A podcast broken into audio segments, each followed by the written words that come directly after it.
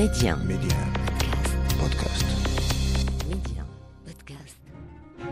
لم تكن الجريمة بكل أشكالها وألوانها مما طرأ على المجتمعات البشرية، بل إنها ولدت معها ومن رحمها خرجت. عبر التاريخ شدت الأنظار جرائم وذاع صيت مجرمين ووقائع ألهمت العديد من الكتاب وجعلتهم يبدعون. الروايات البوليسية تنطلق من وقائع ومن ملفات تعاطت معها أجهزة الأمن تتبع خيوطها وصولا إلى النهاية. قد تكون نهاية أمام القضاء يفصل فيها أو هي نهاية حياة.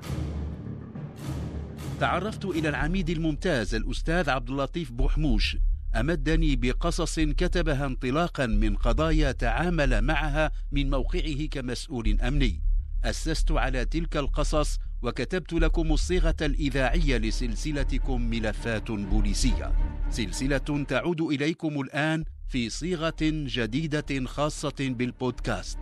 معكم عبد الصادق بن عيسى في بودكاست ملفات بوليسية.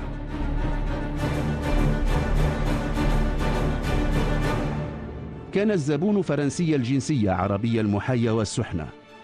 تناول إدريس العلمي جواز سفره وكانت مفاجأته كبيرة. الرجل يسمى هو الآخر إدريس العلمي. أمعن الشاب إدريس النظر في جواز السفر؟ إدريس العلمي يا للصدفة.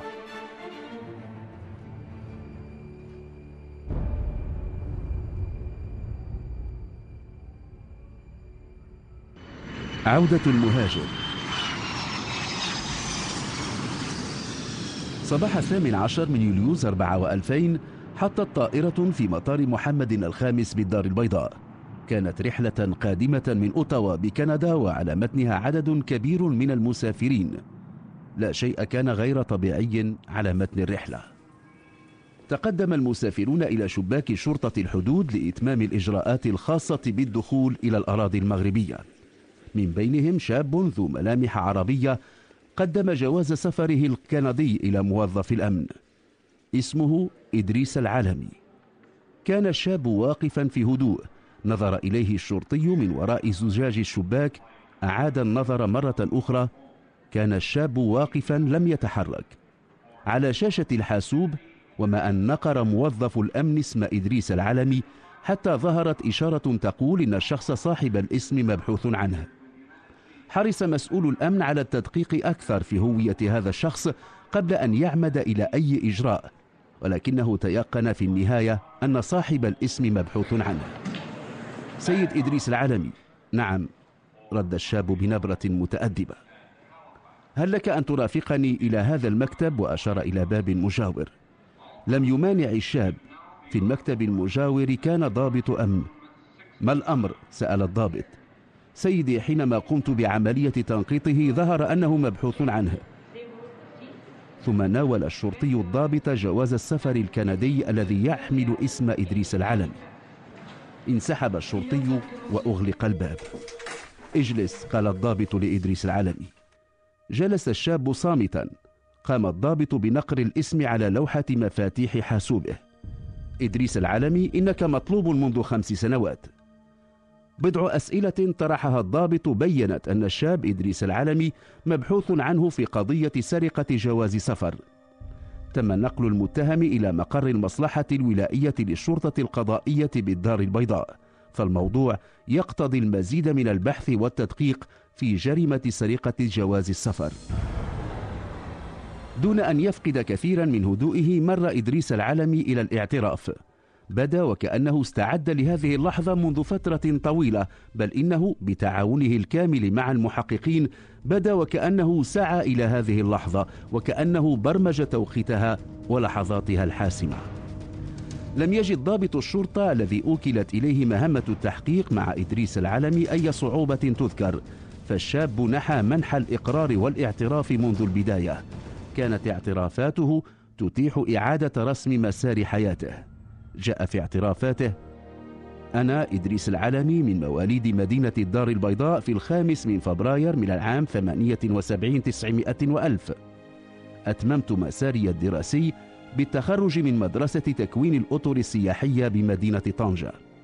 في الدار البيضاء حيث استقر والدي وكان إطارا بارزا في قطاع التعليم لم أتمكن من الحصول على عمل.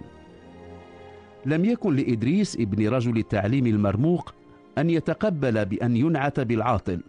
كان عليه أن يعمل. قبل الشاب إدريس العلمي أن يشتغل في نزل شعبي في مدينة برشيد لقاء أجر شهري متواضع. وافق على العمل لسبب وحيد هو أن برشيد ليست بالبعيدة عن الدار البيضاء. في النزل كان عليه أن يقوم بكل شيء. كانت مهمته لا تقتصر على الطبخ ولكنها تتسع لتشمل توضيب الغرف وتنظيفها فضلا عن القيام بمهام موظف الاستقبال. في الصباح كان يعد مائدة الفطور وفي الزوال مع مستخدمين آخرين يقوم بتنظيف الغرف وإعدادها لاستقبال الزبناء. ثم بعد ذلك يلتحق بالمطبخ ليشارك في إعداد وجبة الغذاء. بعد ذلك فقط يأخذ إدريس قسطا من الراحة استعدادا لفترة مسائية لا تقل إرهاقا. في المساء يساهم إدريس في إعداد وجبة العشاء ثم يتحول إلى موظف للاستقبال. يتولى شؤون الزبناء الوافدين بدءا بتسجيلهم في كناش الفندق. الأشهر التي قضاها إدريس العلمي في هذا الفندق الشعبي بمدينة برشيد مع أنها كانت مرهقة ومضنية أكسبته عدة مهارات خاصة في مجال الطبخ مجال اختصاصه الأول. أحلام الشاب إدريس العلمي كانت أوسع مجالا من مدينة برشيد. كان طموحه يدفعه دون ما كلل أو ملل إلى إرسال الطلبات تلو الطلبات إلى المؤسسات الفندقية الكبرى عله يظفر بمنصب شغل في واحد منها. ولكن لا شيء من ذلك تحقق. في الثالث والعشرين من مايو من العام ثمانية وتسعين تسعمائة وألف سيحدث التحول الأكبر في حياة الشاب إدريس العلمي مساء ذلك اليوم وبينما كان إدريس منهمكا في إعداد مائدة العشاء للزبناء جاءه أحد أعوان الفندق. هناك زبون يرغب في الحصول على غرفة لبضع ليال. أومأ برأسه ثم قصد إلى شباك الاستقبال. رحب بالزبون بكلمات تعود نطقها بتلقائية. وبعد أن قدم له كل المعلومات رافقه إلى غرفته. ثم عاد إلى مكتب الاستقبال لإدراج بيانات الزبون الجديد ضمن سجلات الفندق وملء الاستمارات التي توجه إلى مفوضية الشرطة. كان الزبون فرنسي الجنسية عربي المحيا والسحنة. تناول إدريس العلمي جواز سفره وكانت مفاجأته كبيرة. الرجل يسمى هو الآخر إدريس العلمي. أمعن الشاب إدريس النظر في جواز السفر. إدريس العلمي يا للصدفة حتى الطريقة التي يكتب بها الاسم تتطابق مع اسمه. كانت صورة صاحب الجواز وتاريخ ميلاده حدودا للفارق بين الرجلين. صدفة كهذه تجعل الخيال يسرح بعيدا. الظروف الصعبة التي كان يعيشها إدريس العلمي مستخدم فندق برشيد وليس الزبون جعلته يمضي بخياله إلى أبعد مدى. همس لنفسه متسائلا لم لا أستحوذ على جواز السفر وأحلق بعيدا. بدأت ترتسم في ذهن إدريس خطة الاستحواذ على جواز السفر وحتى يضمن كسب الوقت كان عليه أن يبلغ إدريس العالمي الزبون بأن قانون الفندق يقضي بأن لا يرد إليه جواز سفره إلا لحظة مغادرته الفندق. علم إدريس الطباخ والفراش وموظف الاستقبال أن سميه لن يغادر برشيد وفندق برشيد سوى بعد أسبوع. مدة بدت له كافية لتنفيذ خطته واستبدال الصورة في جواز السفر. في تلك الليلة ما أن أنهى عمله حتى قصد إلى الدار البيضاء. استقر رأيه على أن يتصل بصديق له كان يعمل في إحدى المطابع. توسل إليه أن يساعده على استبدال الصورة التي في جواز السفر المسروق بصورته. لم يقبل الصديق في البداية ولكنه غير رأيه بعد أن وعده إدريس بثلاثة آلاف درهم يسلمها له مباشرة بعد إتمام المهمة.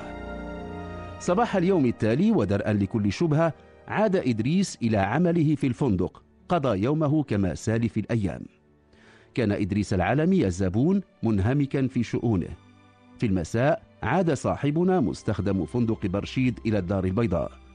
كان صديقه قد نجح في اقتلاع الصورة من جواز السفر واستبدالها بصورة صديقه إدريس العالمي. كانت مراحل الخطة تضغط عليه. لا مجال للانتظار. عليه الآن أن يمر إلى المرحلة الموالية. في بيت الأسرة أبلغ إدريس والدته بأنه بصدد الاتفاق مع زبون من كندا للهجرة معه إلى هناك. ولذلك فإنه بحاجة إلى عشرين ألف درهم. أقنع الوالدة بأنها فرصته الأخيرة للإنفلات من الوضع البئيس الذي يتخبط فيه.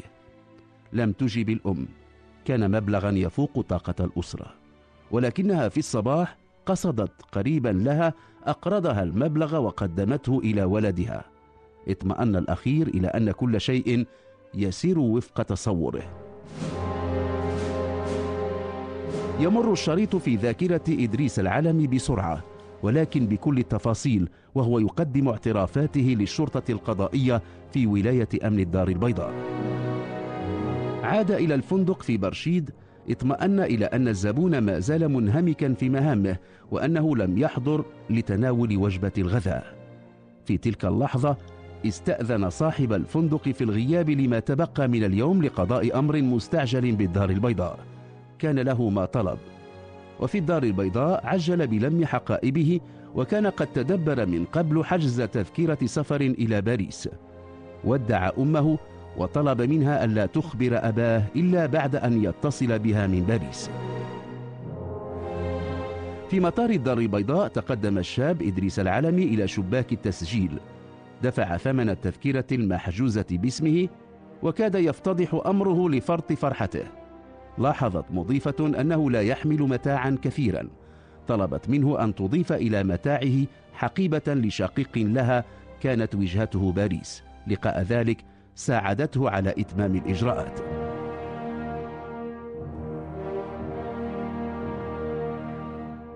في باريس اتصل بأصدقاء قدامى اصطحب معه عناوينهم وأرقام هواتفهم. وفي المطار حرص على شراء تذكرة إلى أوتاوا. كان موعد الرحلة بعد ثلاثة أيام. في أوتاوا استقر في فندق متواضع. برشيد بعيدتنا الآن ولا مجال للعودة إلى الوراء. بعد ثلاثة أشهر تمكن من الحصول على عمل متواضع كانت مهمته غسل الأواني ومهام أخرى ثانوية في أحد المطاعم. ذات مرة اقترح على العمال أن يهيئ لهم الكسكس المغربي. كان الكسكس مدخله إلى الترقي في مهنته الجديدة. لقد صار الكسكس المغربي حاضرا ضمن قائمة الوجبات التي يقدمها المطعم. في السنة الأولى من مقامه في كندا ولأنه أبان عن جد وكفاءة قام صاحب المطعم بتسوية وضعيته القانونية. صار إدريس العالمي الآن مهاجرا شرعيا في كندا. مرت السنوات والشاب إدريس العلمي يلاقي النجاح تلو النجاح ولكن كل ذلك لم ينسه أسرته التي خلفها وراءه في الدار البيضاء. الحنين إلى الأم والأب والإخوة كان وراء قرار جريء اتخذه إدريس أن يعود إلى بلده مهما كلف ذلك. كان يعلم أنه ربما اعتقل في المطار وكان يعلم أنه مبحوث عنه بتهمة سرقة جواز سفر المواطن الفرنسي إدريس العلمي. ومع ذلك امتطى الطائرة وعاد إلى المغرب. بعد إتمام البحث والتحقيق وكان قد أتيح له أن يتصل بعائلته التي وكلت له محاميا تم تقديم إدريس العلمي إلى المحكمة التي قضت بحفظ القضية للتقادم. معكم عبد الصادق بن عيسى في بودكاست ملفات بوليسية. ترقبونا في قصة جديدة وبودكاست جديد. سنكون معكم.